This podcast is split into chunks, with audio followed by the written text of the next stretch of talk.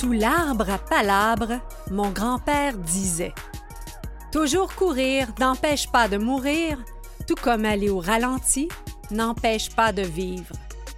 Ce grand-père, bien sûr, ce n'est pas le mien, mais celui de Boucard Diouf, que nous aurons le plaisir de recevoir pour notre centième émission. Tadam! Et oui, déjà notre centième émission et comme animatrice, Chantal Doré, animatrice centenaire d'Au fil du temps, je m'intéresse, tout comme Boucard, à la sagesse de nos ancêtres et à l'importance de transmettre aux prochaines générations. Je flottais donc euh, sur un petit nuage, vous pouvez comprendre quand j'ai appris qu'il serait notre invité euh, d'honneur pour cette centième émission. Le biologiste et humoriste euh, me fascine depuis longtemps, autant par sa présence d'esprit que sa grande humanité. Il n'y a que Boucard Diouf pour conjuguer la mort et l'humour avec les boucardises, ou dans sa série radiophonique Fais-eux de rire, ou de nous parler du temps des fêtes et de la famille en direct d'une chapelle avec feu Serge Bouchard. Nous recevons Boucard Diouf aujourd'hui pour son dixième et onzième livre, D'abord un magnifique conte pour enfants, Le bourlingueur de Matwunga, mais surtout pour ce que la vie doit à la mort quand la matriarche de famille tire sa référence aux éditions La Presse. C'est un livre que Boucard a écrit pour se consoler du décès de sa propre mère, Déo Diouf, à qui il avait déjà dédié un livre pour l'amour de ma mère. Ce sera donc un beau, un bel hommage au rôle central euh, des mamans euh, ces, aiguilles qui créent des liens familiaux et qui rapiècent les déchirures familiales. Notre seconde partie pour cette centième émission est sans doute euh, une invitée qu'on pourrait aussi dire que c'est une matriarche chez les Labrèche-Larouche. À 84 ans, Michelle la pétillante est la maman du désopilant Marc Labrèche, la grand-mère d'Orient et de Léane, et depuis un an, l'arrière-grand-maman du petit Milo. Elle signe une toute nouvelle euh, chronique à Au fil du temps qui s'appelle La jeunesse d'aujourd'hui et avec euh, son bagou, elle sera certainement en mesure de faire des liens entre la jeunesse d'aujourd'hui et celle d'hier. Elle a aussi décidé à chaque participation de lire un livre qui l'interpelle et de lui donner euh, un angle intergénérationnel. Donc, je vais vous euh, la laisser lui présenter euh, le premier livre qu'elle a choisi, mais on va parler de spiritualité.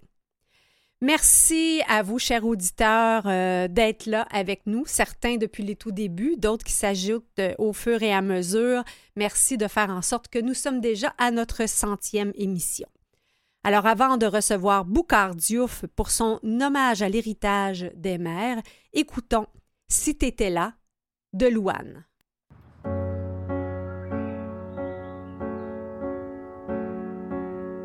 Parfois je pense à toi dans les voitures.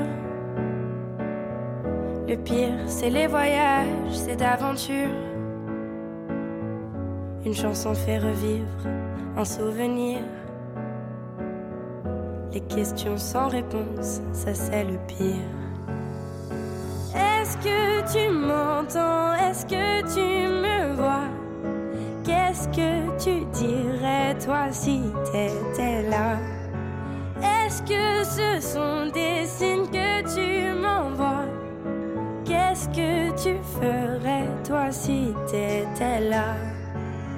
Je me raconte des histoires pour m'endormir, pour endormir ma peine et pour sourire. J'ai des conversations imaginaires avec des gens qui ne sont pas sur la terre. Est-ce que tu m'entends? Est-ce que tu me vois? Qu'est-ce que tu dirais toi si t'étais là? Est-ce que ce sont des signes que tu m'envoies? Qu'est-ce que tu ferais toi si t'étais là? Je m'en fous si on a peur que je tienne pas le coup. Je sais que t'es là pas loin, même si c'est fou. Les fous, c'est fait pour faire fondre les armures, pour faire pleurer les gens dans les voitures. Est-ce que que tu m'entends? Est-ce que tu me vois? Qu'est-ce que tu dirais toi si t'étais là? Est-ce que ce sont des signes que tu m'envoies? Qu'est-ce que tu ferais toi si t'étais là?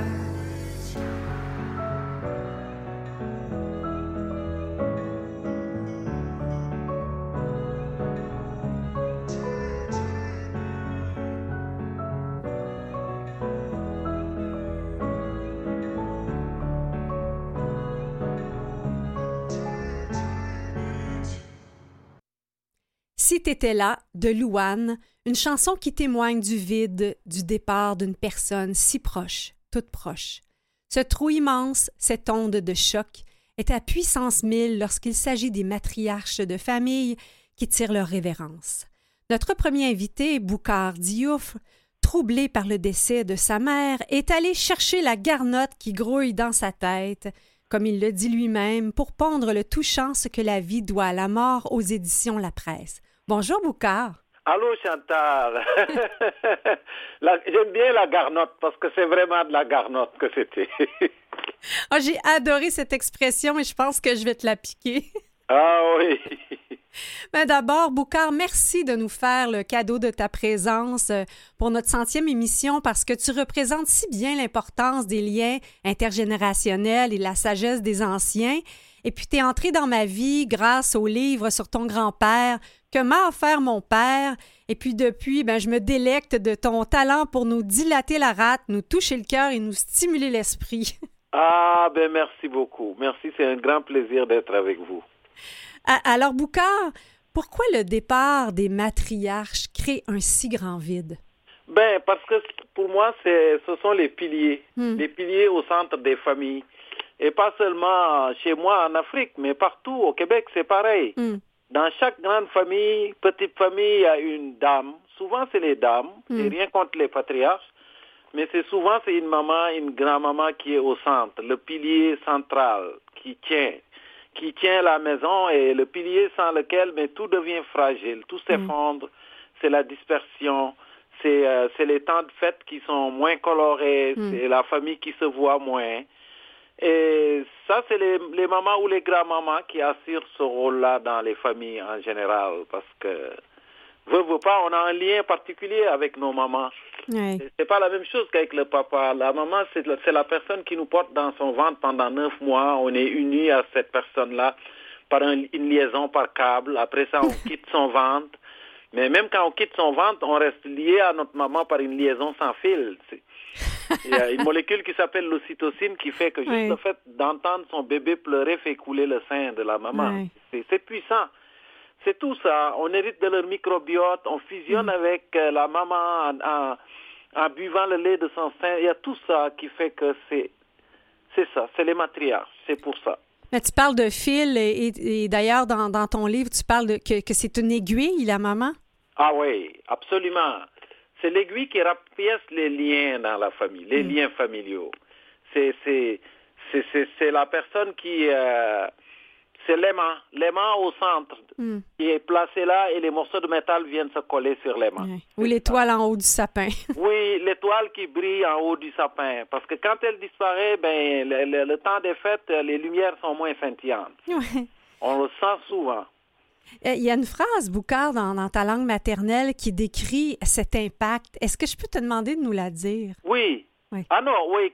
chez moi, quand une, grande personne comme ça meurt, on dit Mboudaï Makayena. Ah. Et le Mboudaï, c'est c'est vraiment le, le, fromager, le capoquier, qui, qui était un grand arbre utilisé souvent comme arbre à palabre dans les villages africains au Sénégal en tout cas. Mhm. Et donc, euh, souvent, les gens se réunissaient sous cet arbre quand il fait chaud pour discuter des affaires de la communauté. On organisait des fêtes sous cet arbre. On, bénéficiait de la générosité de l'arbre parce qu'on était à son ombre, on était protégé par l'arbre. Et quand une personne comme ça disparaissait, on disait Boudaïma Kayena, ça veut dire un grand arbre s'est effondré. Un grand arbre à palabre, mhm. une personne qui, qui représentait quelque chose de très très important pour la famille, pour la communauté est partie. C'est ça la, métaphore de l'arbre en fait. Oui. c'est sûr que les arbres sont beaucoup dans, dans, ton œuvre en tant que, biologiste, mais j'ai lu aussi que euh, ta mère, elle, faisait une fixation sur l'eau. Oui. Hein? Ah oui, maman était une personne qui euh, elle avait une, une, une passion pour l'eau. Hein. Elle disait ça souvent, si l'eau est si précieuse dans toutes les rituels de l'humanité, c'est parce que nous lui devons à la fois la vie et la mort. Et elle a mm. raison.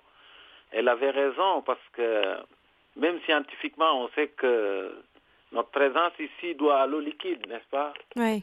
C'est une, loterie cosmique qui a placé la Terre juste dans un étroit couloir du système solaire compatible avec l'existence de l'eau à l'état liquide. Et euh, c'est ça qui fait qu'on est là aujourd'hui. Et maman, elle, avant de mourir, elle a dit à la famille, parce qu'elle a toujours une jarre sous l'arbre à palabre dans, hmm. notre maison, où les, jeunes des rues, puis tous les passants viennent boire quand il fait chaud, sais. Hmm. Puis avant de mourir, c'est un, de ses voeux de maman, c'était de dire, je veux pas qu'il manque d'eau dans cette jarre. C'était ça. Une des choses qu'elle a dit à la famille avant de partir. Et les oiseaux, les passereaux qui vivent dans la maison, il y a beaucoup de passereaux qui vivent, elle avait mis des, des récipients où elle mettait de l'eau pour les oiseaux. Euh, et puis elle a dit aux gens, les oiseaux aussi, il faut mettre de l'eau pour les mm. oiseaux. Alors, j'ai trouvé que c'était quelque chose de tellement simple, mais en même temps tellement extraordinaire parce que... Ça démontre le, souci des mamans de prendre soin. Oui, jusqu'à la fin. Mm. Jusqu'à la fin. Pas juste les humains, mais les, même les animaux qui vivaient à côté à penser aux oiseaux avant de partir. Et puis, euh, c'est un peu ça. C'est... Euh, est-ce que tu as l'impression justement que cette... Euh, tu as été très tôt là, impacté auprès des éléments, l'eau, les arbres, le vent. Est-ce que ça a contribué à ta formation de biologiste? Oh, absolument. Absolument. Moi, je dis, c'est une très bonne question parce que moi, je dis aux gens, la biologie, ça a été une solution de facilité pour moi. Parce hmm. que moi, j'ai grandi euh, dans une famille d'agriculteurs et mon père était un éleveur de zébus aussi. Donc, hmm toute ma jeunesse, je l'ai passée entre les champs, la savane, garder les vaches, les troupeaux de vaches, les ânes, les chèvres, les moutons. Et donc, du coup, aller faire des études en biologie, c'était une continuité de ma vie de tous les jours. Donc, c'était juste mettre des concepts sur des choses que je connaissais déjà. Oui, et l'humour aussi qui, semble-t-il, te vient de ta mère? Oui, maman était très drôle.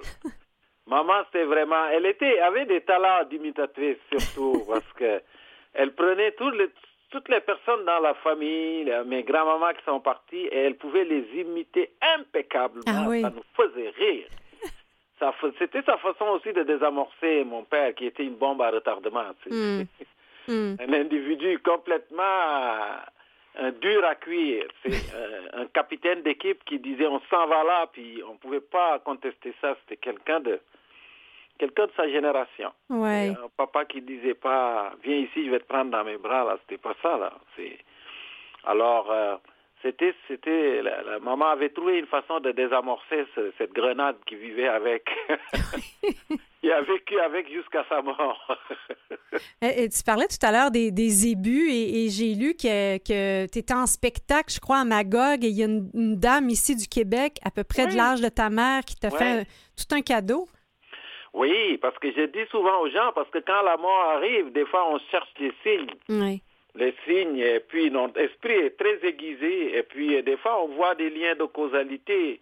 Et des fois, c'est très troublant parce que moi, le jour où ma mère est morte, je suis allé jouer, faire un spectacle, effectivement, mm. puis je suis arrivé dans la loge, puis on m'avait laissé un paquet dans la loge par une dame âgée de à peu près le même âge que ma mère, mm. et qui, qui m'a dit, j'étais au Sénégal, dans les années 70. Et j'ai trouvé cet objet-là, là, puis euh, mes enfants n'en veulent pas, je suis vieillissant, puis je pense que ça va te faire du bien.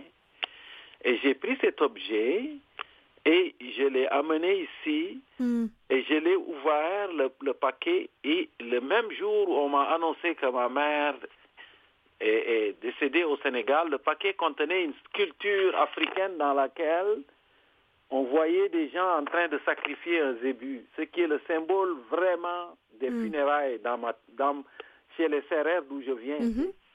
Les funérailles, c'est le sacrifice du zébu qui est le symbole ultime. Et donc, je me suis dit, c'est fou quand même qu'à l'autre bout du monde, une dame qui a le même âge que ma mère, hmm. m'envoie une sculpture originaire de mon pays qui monte une scène de funérailles le même jour. Absolument. vraiment, c'est absolument extraordinaire. Euh, c'est, en tout cas, moi, je suis quelqu'un de très rationnel, mais ces choses-là me touchent beaucoup, pareil. Absolument. Euh, Boucard, euh, on, va aller en musique et tout de suite après, j'aimerais te faire parler d'une autre synchronicité qui est arrivée au cimetière et que, dans laquelle tu vois un certain appel à, faire perpétuer un peu l'héritage de ta mère. Donc, je te propose d'écouter Pleurer sa mère d'un créateur aux multiples talents, tout comme toi, Magid Cherfi. OK.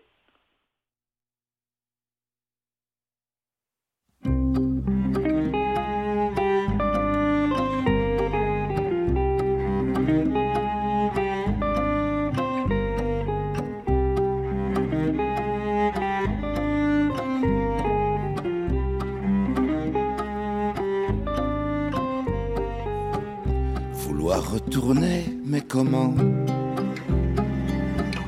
le ventre de sa maman. Le seul endroit où il n'y a pas foule. Reprendre le sein qu'on a bu. Tout reprendre depuis le début. Bien avant que le bateau coule parce que tout ce qu'on nous a promis, éclos, s'est endormi. Pleurer sa mère, dans la vie est ta mère. Être éternellement déçu et se dira si j'avais su je serais pas arrivé à l'heure. Se dirait ce que quelqu'un efface. Est-ce qu'il enlève au moins les traces? Et peut-être un peu la couleur? Y a-t-il un démon ou un ange? Quelqu'un à qui dire en échange? Pleurer sa mère? Tant la vie est ta mère. Un beau jour en avoir assez de rester au rez-de-chaussée. Mais comment s'envoler sans elle? Déjà qu'on n'est pas invité, qu'on n'est jamais du bon côté qu'on nous fait pas la courte échelle. Et puisqu'on n'a pas de mémoire, on va pas en faire une histoire. Pleurer sa mère, tant la vie est ta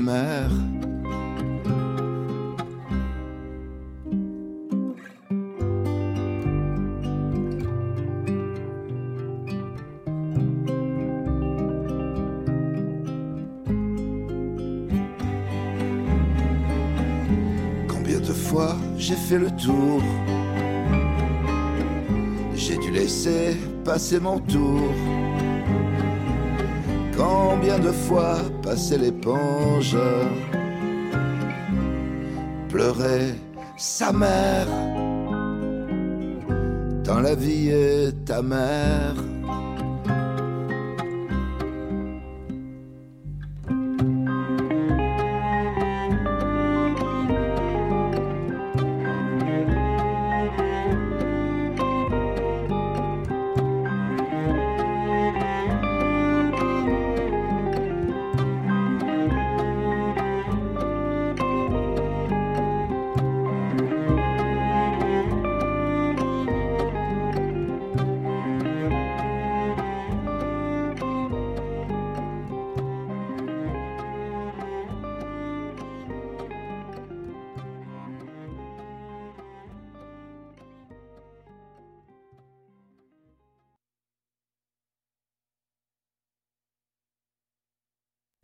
C'était Pleurer sa mère de Magid Cherfi, chanteur, écrivain, acteur français, membre du groupe Zebda, un homme aux multiples talents comme Boucard Diouf que nous recevons pour notre centième émission d'Au fil du temps. Boucard qui vient de publier un touchant livre Ce que la vie doit à la mort quand les matriarches tirent leur révérence.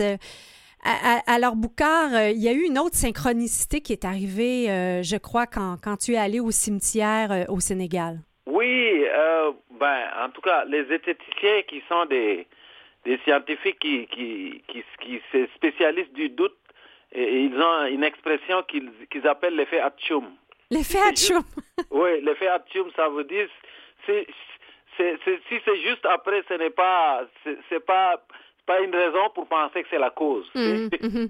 Alors, mais c'est sûr que euh, quand la mort arrive, ces choses-là, moi je suis allé voir ma mère parce qu'à cause de la Covid, j'ai pas pu mhm. être à son chevet, même si elle voulait que ce soit le cas. Donc, euh, je suis allé voir ma mère au cimetière et quand je suis arrivé au cimetière, j'étais triste avec ma soeur.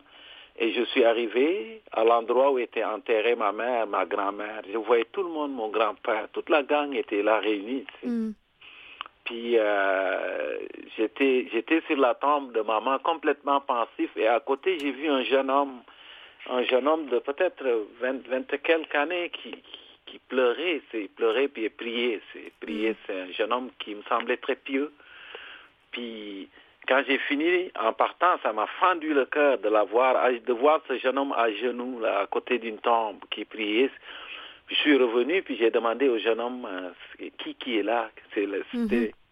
C'était la nouvelle voisine de ma mère, en fait. qui est là, puis elle m'a dit, moi, je, venais juste de me marier, puis ma, ma, ma, femme est morte en couche. Elle a mhm. couché des jumelles, puis est décédée. Puis c'est elle qui est ici. Puis chaque fois que j'ai des problèmes, je viens lui demander conseil. Ça m'avait tellement fendu le cœur. Puis j'ai dit, c'est quand même extraordinaire. Ma mère a vécu 86 ans, elle. Elle n'a jamais perdu un enfant. Elle a eu neuf mhm. enfants tout son vivant. Et donc, ça m'a comme amené à relativiser. J'ai dit, regarde ce garçon, c'est quand même extraordinaire de voir ça. C'est comme si maman m'avait dit, bon, Boukhar, je sais que son cœur va être fendu, mais voilà, je vais mettre sur ton chemin quelqu'un. C'est le hasard a voulu que cette personne soit là.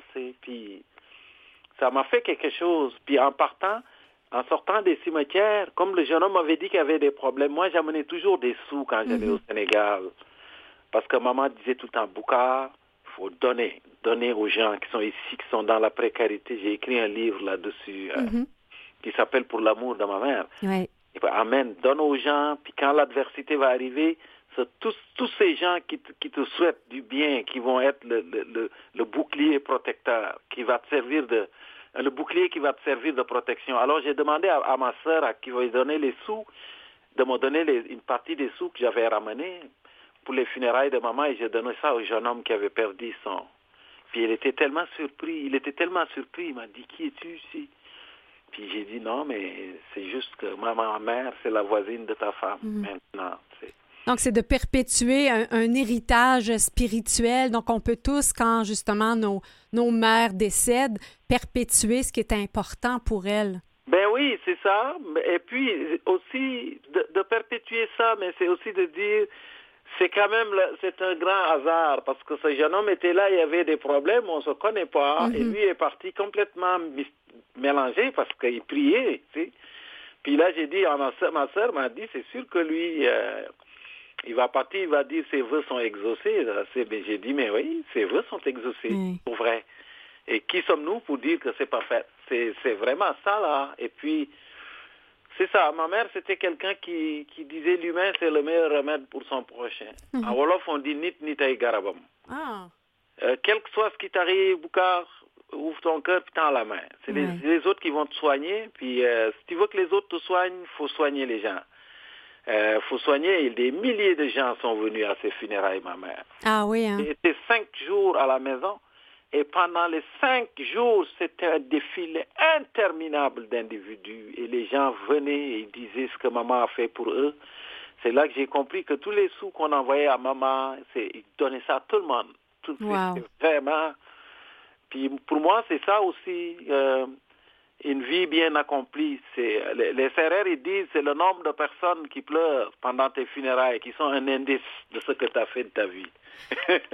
et il y a ta fille Joélie qui a voulu te, consoler, je crois. C'est une belle histoire, peut-être en, terminant, là, qui t'a donné une, lettre à lire une fois rendue au Sénégal. Oui, parce que j'étais, moi, je pleurais beaucoup. Fait que, Joélie est venue avec une lettre, puis elle m'a dit quand tu arriveras à la maison, à, à Fatigue, tu liras ce que j'ai écrit dans, dans, la lettre. Puis j'ai respecté le contrat. Puis quand je suis arrivé, euh, je suis allé voir maman au cimetière, je suis revenu, puis couché, je suis allé dans la chambre, j'ai ouvert la lettre, puis elle avait écrit dessus, euh, papa, ben, je sais que tu es éprouvé, mais euh, n'est pas morte.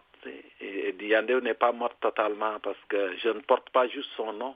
Il y a une partie de elle qui est en moi. C'est c'est une vision extraordinaire de la vie, c'est de dire, il y a des copies de ma maman. Quand elle est venue au monde, je lui ai donné le nom de ma maman, parce que c'est comme ça qu'on fonctionne chez moi. Et donc, euh, elle m'a dit ça, puis j'ai dit, tu as raison, c'est ça. C'est vraiment ça, parce que... La transmission se, se poursuit. Ben oui, ça, ça, se poursuit, mais au-delà de la génétique, c'est l'amour, Chantal, le plus hmm. important. C'est pas juste la génétique c'est l'amour, c'est aimer les autres, c'est tendre la main, c'est partager, c'est être bienveillant avec les autres. Puis c'est c'est un peu ça que je voulais dire aux gens dans ce livre, c'est de dire aux gens c'est euh, l'immortalité, en tout cas dans ce bas monde. Je parle bien de dans ce bas monde parce que de mhm. l'autre côté je sais pas, mais dans ce bas monde, l'immortalité c'est c'est par l'amour que que ça s'acquiert. c'est par l'amour. Un, humain est vraiment mort que lorsque les vivants l'ont oublié. C'est comme ça que disaient nos anciens. Absolument. Écoute, j'avais même noté cette phrase-là euh, pour, euh, pour notre conclusion, mais tiens, j'en ai un autre pour toi. Et je veux aussi souligner euh, pour nos auditeurs que tu as lancé aussi un, un, très beau livre pour enfants, Le Bourlingueur de Matwunga. Oui. Oui, et, là, c'est tout ton amour des hippopotames, parce qu'on n'a on pas parlé des, éléphants aussi, qui sont aussi au cœur euh, de ton livre. Euh, c'est tellement riche qu'il faudra te, réinviter. Avec grand plaisir. Alors, euh, Boucard, effectivement, toi, avec tout ce que tu as semé, tu seras toujours un immortel. Ah, ben merci beaucoup. Merci beaucoup, Chantal. Merci beaucoup d'avoir été avec nous, euh, Boucardio. Merci, à la prochaine. Au revoir, à bientôt. Bye bye.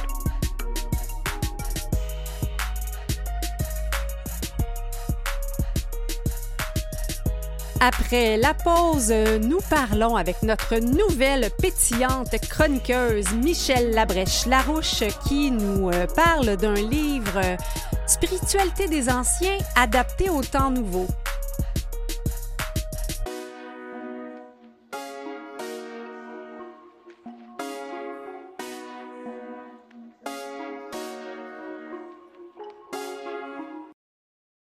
Vous écoutez Au fil du temps avec Chantal Doré.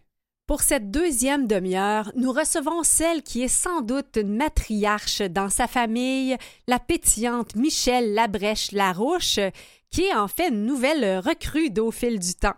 Oui, nous avons eu le plaisir euh, de recevoir euh, son accord et son enthousiasme pour une nouvelle chronique qui s'appellera La jeunesse d'aujourd'hui, où elle euh, nous euh, présentera des livres duquel tirer de la sagesse, la sagesse des anciens, de la sagesse des contemporains, racontée pour euh, les plus jeunes. Si vous avez envie d'écouter nos précédentes entrevues avec Michel Labrèche-Larouche, nous avons eu le bonheur de la recevoir pour son rôle de grand-maman et pour son propre livre 40 hommes de ma vie couchés sur papier. Donc, je vous invite à vous rendre à canalem.vusevoix.com ou à réécouter euh, nos émissions sur Apple Balado, Google Podcast et Spotify. Michelle nous parlera de spiritualité aujourd'hui. Donc, euh, comme elle veut euh, s'intéresser aux jeunes avec ce sujet, allons-y avec une idole des jeunes et des moins jeunes, Marie-Mé et la chanson Conscience.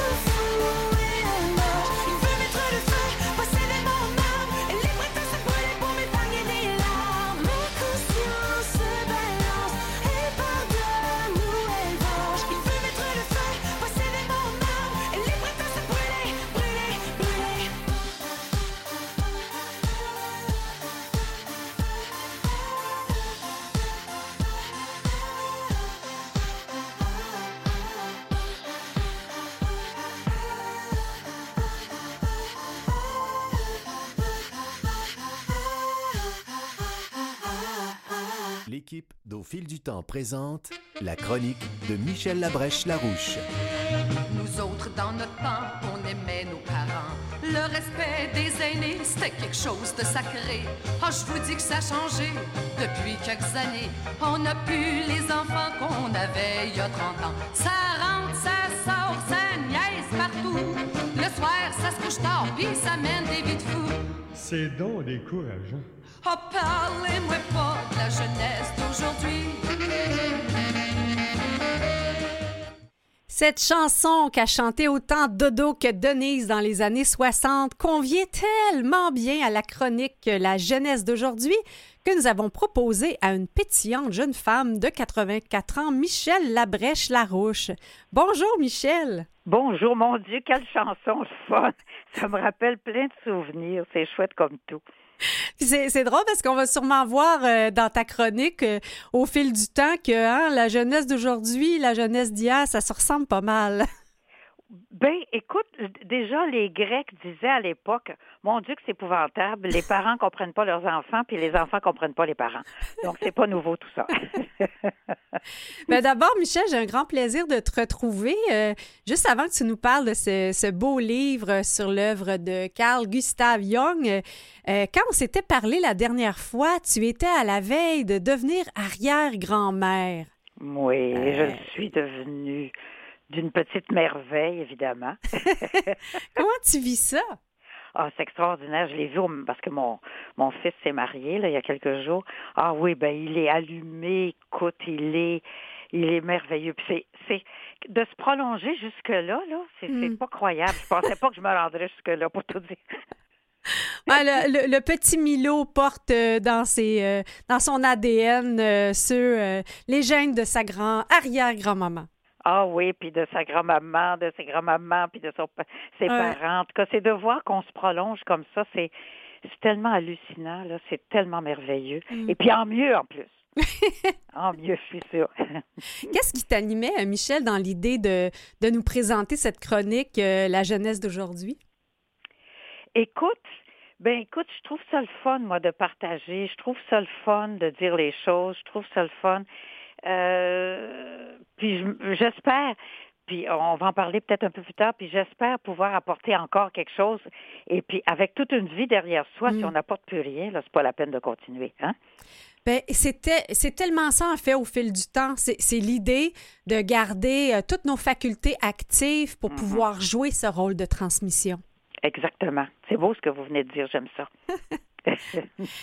Pour euh, la première chronique, tu as choisi de, de nous présenter la vision d'un homme de 60 ans sur l'œuvre d'un médecin suisse euh, qui aurait aujourd'hui 147 ans s'il vivait toujours. Ah oui, Carl Jung, oui. Ben alors, je t'invite à, à nous présenter euh, Un voyage vers soi.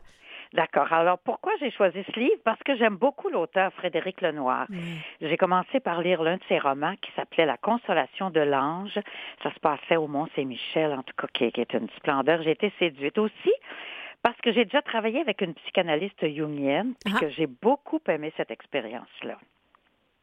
Alors, c'est pour ça que j'ai choisi de parler de ce livre qui m'en a encore plus appris sur cet être, ce psychanalyste tellement progressiste, qui nous a fait tellement avancer depuis Jung, là, que ça me faisait plaisir de pouvoir partager ce que j'en ai retiré. Voilà. Ben euh, justement, déjà, euh, j'ai regardé un, petit peu là euh, la particularité de cet ouvrage. euh, euh, c'est c'est déjà de réussir à, à- à raconter.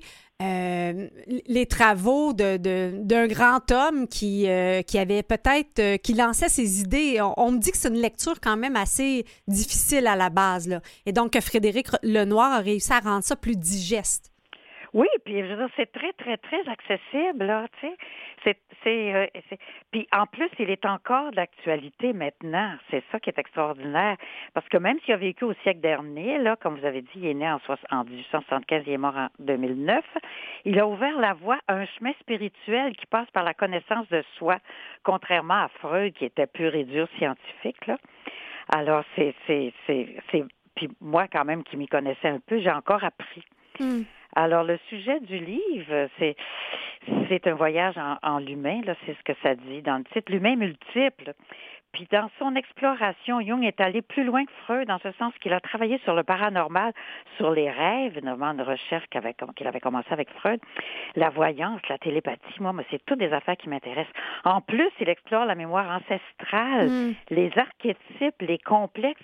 Demandez-vous si cette remarque malencontreuse que vous avez faite hier n'est pas reliée à un complexe. Des fois, on dit des affaires, puis on dit pourquoi j'ai pourquoi j'ai dit ça? Puis, en plus, ce qui est très intéressant, c'est que Young invite chaque individu à l'individuation, Mm. c'est-à-dire trouver son vrai soi en apprivoisant son ombre. Ça, je trouve ça bien intéressant. Puis son ombre, c'est identifier ses défauts et ses tendances inavouables qu'on refuse souvent de reconnaître. Oh non, je suis pas comme ça. Mais il faut en tenir compte, justement. Puis en plus, il a exploré euh, le phénomène de la synchronicité, peut-être que vous connaissez, c'est-à-dire les troublantes coïncidences, lesquelles n'ont aucun lien l'une avec l'autre, mais qui se touchent finalement. Alors, puis Young, puis c'est le père du développement personnel, là, d'une spiritualité laïque. Puis ça, moi, Mm. j'aime beaucoup. Puis du sens de la vie. En tout cas, je, c'est tout ça qui me passionne encore. Puis j'en relirai encore toujours. Et puis c'est, je le recommande. C'est passionnant. Mais c'est drôle euh, que tu parles de synchronicité. On va dire c'est une synchronicité. On a reçu Boucard Diouf en première partie et on a raconté deux histoires de synchronicité, justement. Ah oui. Ah, c'est le fun, ça. Ben oui, puis moi, je disais à Catherine, là, justement, moi, j'écris un livre d'histoire d'amour en ce moment, puis je cherchais, il y avait un couple qui était pas clair. Je dire, il y a quelque chose qui lui manque, et puis je prends un taxi, Mm. et puis euh, le monsieur me commence à me parler de son couple. J'ai rien demandé, moi. Je sais pas pourquoi c'est venu sur le sujet, et il m'a donné la clé pour euh, finalement personnaliser ce couple-là. Pourtant, je veux dire, on n'avait rien à voir l'un Mm. avec l'autre, on parlait pas de ça. Et puis, finalement, ça, ça a été... On s'est touché là-dessus. Mhm. C'est quand même extraordinaire. Là. C'est magnifique comme, comme coïncidence. C'est des coïncidences qui n'ont pas l'air de, de- de coïncider puis qui sont reliées finalement. Oui, ben donc Catherine, notre recherchiste, a eu droit à ces belles confidences. Euh, tu parlais aussi un peu de, de Freud. Ils ont eu toute, euh, toute une amitié et toute une chicane, ces deux-là. Hein? Ben oui, c'est parce que oui, ben c'est parce que je veux dire, ils ont été, je pense, sept ans ensemble, je me souviens pas. Là, puis ils se sont quittés de façon extrêmement violente, on peut dire malencontreuse, là. Et puis c'est dommage parce qu'ils s'aimaient, mais euh, et puis ils avaient beaucoup appris. Jung a rendu hommage à Freud quand même, qui était le père de la psychanalyse. Mais il est allé plus loin. Il a, il, il a, il s'est complètement dissocié de, de la psychanalyse de Freud. Alors Freud ne pouvait pas le supporter d'ailleurs. Mm. Ça a été extrêmement pénible pour les deux sur le plan humain d'ailleurs. Ben, j'ai vu que, bon, il y, a- il y a le film euh, A Dangerous Method, Oui, oui. euh, qui, est- qui est vraiment, que, que je recommande aussi d'écouter de, de David Cronenberg, mais j'ai vu aussi qu'il y avait euh, un livre qui a été publié, qui est un échange épistolaire entre les deux hommes. Là. Ils ont publié des- les lettres qu'ils se sont écrites. Oh non, c'est passionnant. Puis ce film est extrêmement intéressant en ce sens que, puis Freud, puis sur le plan euh, personnel et sentimental, c'était pas pareil du tout. Freud était monogame et puis Jung était, euh, comment on dit ça, pluraliste, je sais pas quoi. Polygame, voyons, Hey, je cherche mes mots à mon âge, c'est effrayant, les mots me sautent. Alors oui, oui, c'est ça, ça fait que ça pouvait plus marcher, là, je veux dire, c'est et la relation qu'il a eue avec cette femme-là. Puis ces femmes ont toujours été extrêmement intéressante dont son épouse, extrêmement allumée, des psychanalystes, etc. Ça fait qu'il allait chercher là aussi quelque chose. C'est un homme qui a cherché toute sa vie, euh, puis c'est un artiste en plus, il dessinait, tout ça. En tout cas, c'est, vraiment un être, une espèce de génie, quoi. Qu'est-ce que tu crois euh, que, que cet ouvrage-là pourrait apprendre euh, aux plus jeunes? Écoute, aux plus jeunes, ben la valorisation d'une certaine euh, spiritualité. Tu sais, les jeunes, je- on a lâché la religion, hein. Fait que là, l'homme a besoin de plus grand que soi. Il Mm. nous faut une spiritualité intérieure. Tu sais, puis en plus, maintenant, on est ouvert à ça. Moi, je suis une fille des années 50, là, et puis à l'époque, hors du catholicisme, point Mhm. de salut. Mais moi, si j'avais dit à l'époque que, que, que je faisais de la méditation, que je m'intéressais au bouddhisme, on m'aurait mis en institut psy- psychiatrique. Là, je veux dire, mes parents m'auraient trouvé comme un, un peu folle, tu sais. Tandis que maintenant, ils peuvent s'ouvrir, puis ils sont ouverts à ça, à quelque chose d'autre. Puis si on regarde, par exemple, si on parle des jeunes, si on regarde, par exemple, leur cinéma, tu sais, les archétypes, parce que Jung a Mhm. beaucoup étudié les archétypes. Et puis, dans, dans les films de jeunes, même dans Dune, là, Dune, qui est pour euh, les, les, les, euh, les adultes aussi, tu as les archétypes du héros, tu as les archétypes des maîtres, des archétypes des sages. Et puis, dans les, dans les Twilight, dans les Harry Potter, il y a de ça aussi. Je veux dire, on, et, et, et moi, je, me- je me rappelle, je passe du coq à l'âne, ça vous, ça vous va, là? Puis moi, je me Mhm. rappelle, j'ai fait partie de la Carl Jung Society. Et puis, il y avait un psychanalyste jungien qui nous a fait donner un atelier qui où on nous demandait quels étaient nos propres personnages, des personnages de films auxquels on s'identifiait le Mm. plus. Parce qu'évidemment, nos héros, tout ça, c'est où ça nous ressemble, où on veut leur ressembler. Fait que les archétypes euh, que, que n'avait pas étudié euh, Freud, mais qu'a étudié Jung, c'est très, très important aussi d'en tenir compte. Donc, les jeunes euh, qui, ré- qui répondent à mille et un tests en ligne dans les réseaux sociaux sauront d'où viennent les archétypes. Et peut-être la notion aussi d'anima, d'animus. On parle beaucoup de non-genré ces temps-ci. C'est peut-être intéressant de savoir que, que Jung avait développé cette idée-là dans, ce- dans son ouvrage, dans ses ouvrages. Vous avez raison, puis il faut réconcilier. On a tous du yin et du yang. Mm. Le yin qui est le qui est le, le- le pôle féminin, le yang qui est le pôle masculin. Et on a tous ça en nous, puis il faut les réconcilier. Et pas, moi, je, je commence, mais, mais c'est pas- je, je vais décourager le monde, là, mais je commence à réconcilier les deux, parce qu'il m'est arrivé d'être tu sais, très yin ou très yang. Puis là, je commence à réconcilier ça. C'est tellement, c'est tellement merveilleux de faire le voyage vers soi, là. Moi, c'est pour moi, c'est le plus beau. Mm. Ça veut dire, ça peut faire narcissique de dire ça, mais c'est quand on, on s'aime et qu'on se connaît qu'on peut rayonner plus, qu'on peut donner plus aux autres. Même moi, je, je, je tu sais, moi, avec mes petits-enfants, ils se confient souvent à moi, puis ils Mm. disent des choses qu'ils disent pas à leurs camarades puis à leurs parents. Puis, euh, je veux dire, c'est la transmission, là, je veux dire, tout ce qu'on a appris, c'est tellement formidable de le transmettre. Moi, je travaille avec Jeannette Bertrand en ce moment. C'est ma Oui. mentor pour mon livre. Écoute, c'est une merveille, là. Et j'apprends encore. C'est pas parce qu'on est vieux qu'on n'apprend plus, là. Ben non, ben, elle est votre aînée de toute façon. Ben oui, on a quand même. euh, attendez, moi j'ai 84, elle a 97. Puis écoute, elle est, elle est extraordinaire. Puis elle dit, écoute, tout ce que j'ai appris, il faut que ça serve. Absolument. Absolument. c'est ça. Je suis contente de transmettre ce que j'ai appris. Et puis, on n'en tient pas toujours compte. Puis, c'est pas ça qui est important.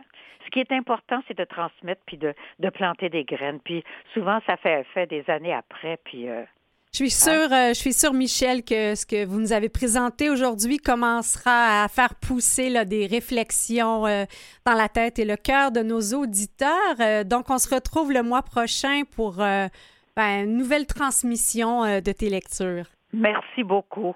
Merci, ça m'a fait très plaisir de parler avec vous. Oui, alors, euh, Bonne un journée à tout le monde. bonne journée. Au Soyez revoir, heureux. Michel. Et puis, aimez-vous. Que c'est beau. On a parlé euh, dans ce livre, entre autres, des masques. Alors, on vous propose La nuit des masques de Pierre Barou.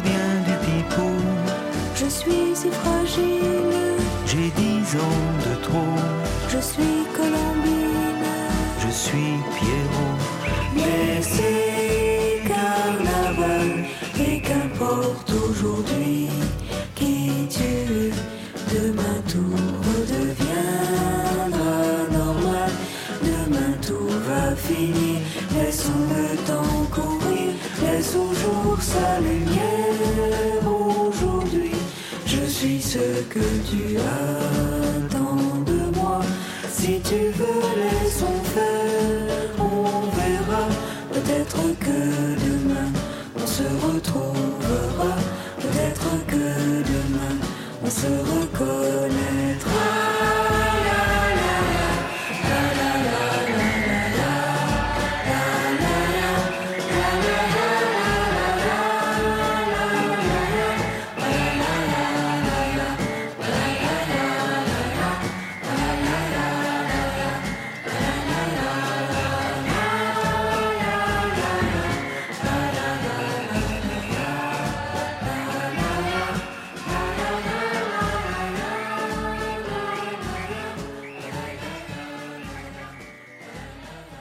La nuit des masques de Pierre Barou. C'est l'histoire d'un jeune homme qui se préparait à quitter son village pour un long voyage. Il s'appelait Boucard. Avant qu'il quitte sa savane natale, au Sénégal, son grand-papa l'invitait à une petite promenade. Une fois à l'extérieur du village, le vieil homme sortit de sa poche un bout de bâton et demanda à son petit-fils de le casser, ce qu'il réussit sans aucune difficulté. Ensuite, le grand-père lui demanda combien ils étaient dans la famille, et le garçon répondit qu'il avait huit frères et sœurs. Le vieil Africain sortit aussitôt de sa poche neuf morceaux de bois d'acacia identiques au premier et demanda à nouveau à son petit-fils de casser ses bâtons. Quand il vit que, malgré toute la force déployée, le jeune n'arrivait pas à briser le paquet, le grand-père le regarda dans les yeux et lui dit Où que tu puisses être sur la planète, mon garçon, souviens-toi que c'est ça, une famille. Vous avez bien sûr reconnu la plume de Boucard Diouf, notre première invitée de cette centième émission, et j'aime bien euh, sa vision du conte. Il dit Le conte est une histoire d'hier, rapportée par les hommes d'aujourd'hui pour les générations de demain. Et Boucard raconte qu'une fois arrivé à Québec, il a, au Québec, il a revisité euh, ce conte euh, en parlant plutôt des doigts dans une mitaine qui se tiennent euh, au chaud et que donc une mitaine tient les, les différents doigts et c'est en étant collés ensemble qu'on réussit à amener de la chaleur, contrairement aux gants. Donc, on voit que d'une culture à l'autre, euh, les contes changent, mais euh, l'amour euh, de la famille demeure toujours important. Ce qu'il y a aussi de, particulier au Québec, c'est bien sûr nos saisons qui changent, alors qu'en Afrique, on a une, météo qui est peut-être un, peu plus uniforme que la très grande variation de, saison que nous avons au Québec. En même temps, ça fait la grande particularité et la beauté euh, de notre euh, province. Euh, et on voit qu'avec l'équinoxe d'automne, on entre pleinement dans cette nouvelle saison avec tous les beaux rites et rituels qui nous aident à entrer dans une nouvelle période, à fermer la boucle de la période qui était là avant et à entrer pleinement dans cette nouvelle période qui s'offre à nous. C'est bien sûr en ce moment euh, le temps des pommes. Donc, euh, je vous offre une chanson bien de circonstance de Marie-Denise Pelletier, Le temps des pommes.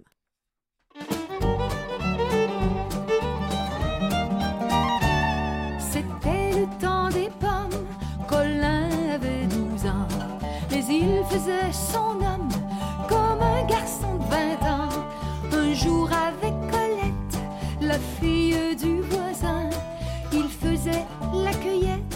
des pommes du jardin.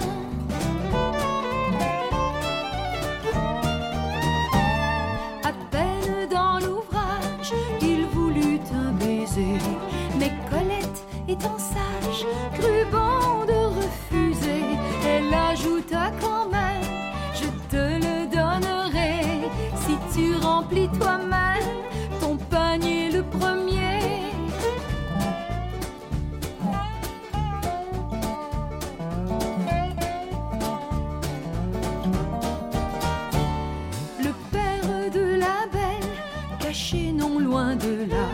suivi d'un œil fidèle ce qui se déroula. Il vit que sa Colette des pommes plein les mains,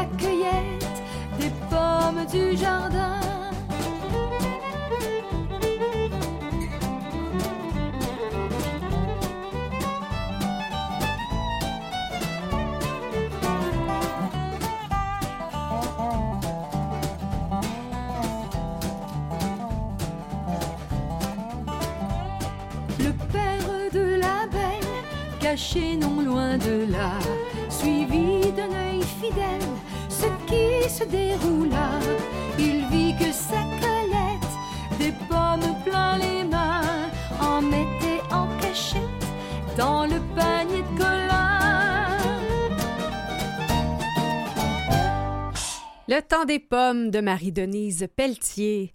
Merci à nos invités Boucard Diouf pour son livre Ce que la vie doit à la mort quand la matriarche de famille tire sa référence, un magnifique ouvrage très touchant aux éditions La Presse. Et d'ailleurs, si vous aimez les animaux, Boucard fait tout plein de parallèles avec les éléphantes dans ce livre. Et euh, moi qui aime beaucoup la force et la sagesse des éléphants, c'est un de mes animaux euh, totems. Euh, J'y ai appris euh, toutes sortes de choses d'un point de vue animalier. Si vous euh, aimez également les animaux, je vous suggère son autre ouvrage qu'il lance en même temps pour les enfants, Le Bourlingueur de Matwunga des illustrations de François euh, Teasdale. Le livre dont Michel Labrèche Larouche nous a parlé est Un voyage vers soi de Frédéric Lenoir sur euh, Carl Jung. La semaine prochaine, en fait, merci, merci, Catherine Bourderon recherche. euh, euh, Jean-Sébastien La Liberté, chef de diffusion technique, euh, et Maurice Bolduc en régie. La semaine prochaine, on parle de la prévention de l'intimidation chez les aînés. Marcel Leboeuf pour euh, la semaine des jeunes de cœur de Brossard et Steven Bilodeau, 15 ans, porte un regard sur les élections et la jeunesse. Merci d'être avec nous depuis 100 émissions et j'espère que vous y serez pour notre 101e. Bonne semaine à vous. On se retrouve la semaine prochaine. Portez-vous bien.